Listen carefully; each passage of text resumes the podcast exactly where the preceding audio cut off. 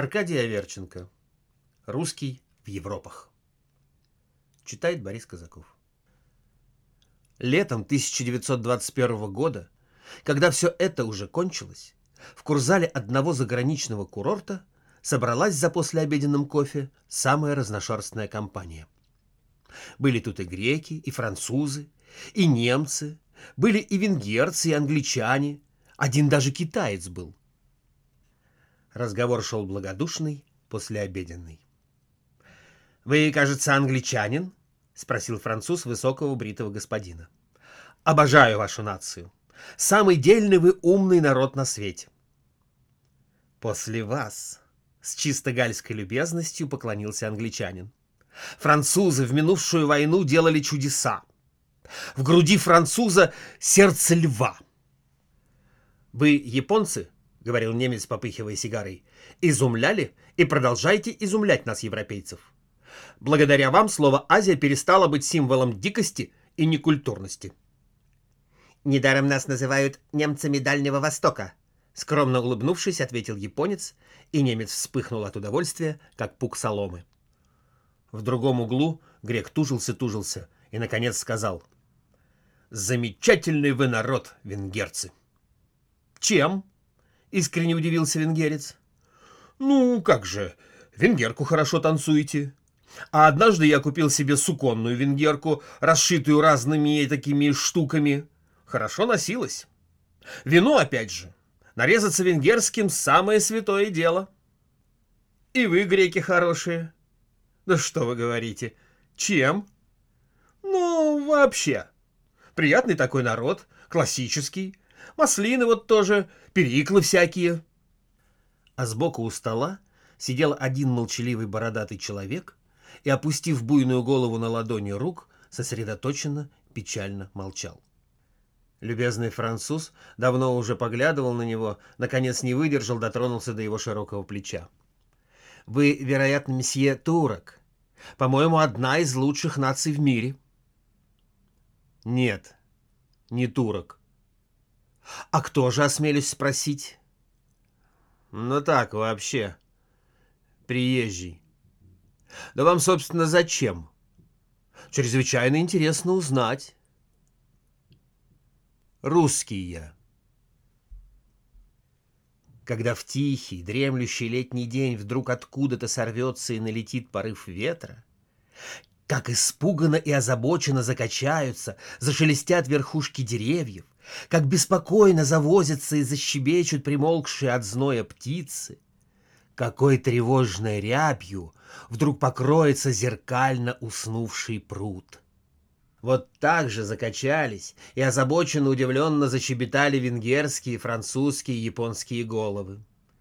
Так же досели гладкие зеркально спокойные лица, подернулись рябью тысячи самых различных, взаимно борющихся между собой ощущений. «Русский? Да что вы говорите? Настоящий? Детки, Альфред, Мадлена, вы хотели видеть настоящего русского? Смотрите скорей. Вот он, видите, сидит. Бедняга-то бедняга.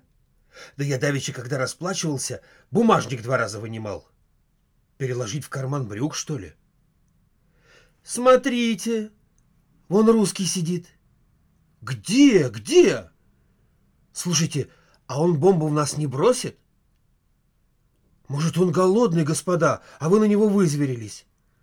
Как вы думаете, удобно ему предложить денег? Немцы бы от него подальше убрать, а то немцы больно уж ему насолили. Как бы он его... не того... Француз сочувственно, но с легким оттенком страха жал ему руку. Японец ласково с тайным соболезнованием в узких глазках гладил его по плечу. Кое-кто предлагал сигару, кое-кто плотнее застегнулся. Заботливая мать схватила за руку плачущего Альфреда и Мадлену и, пыхтя как буксирный пароход, утащила их домой.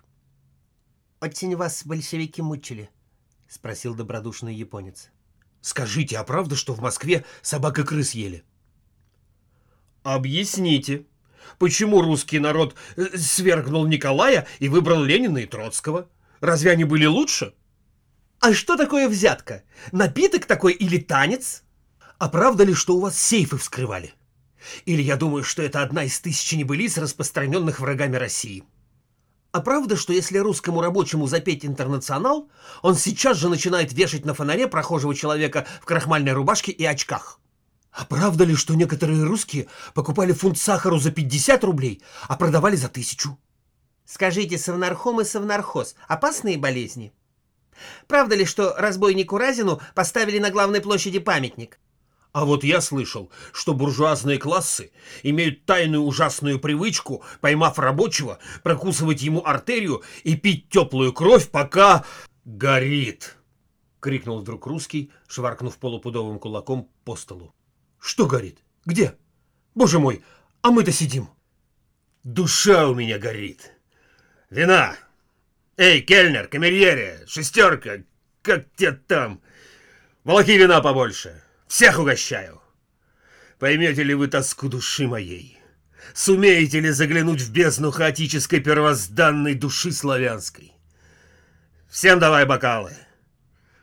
Эх, ма, умри, похоронят, как не жил на свете.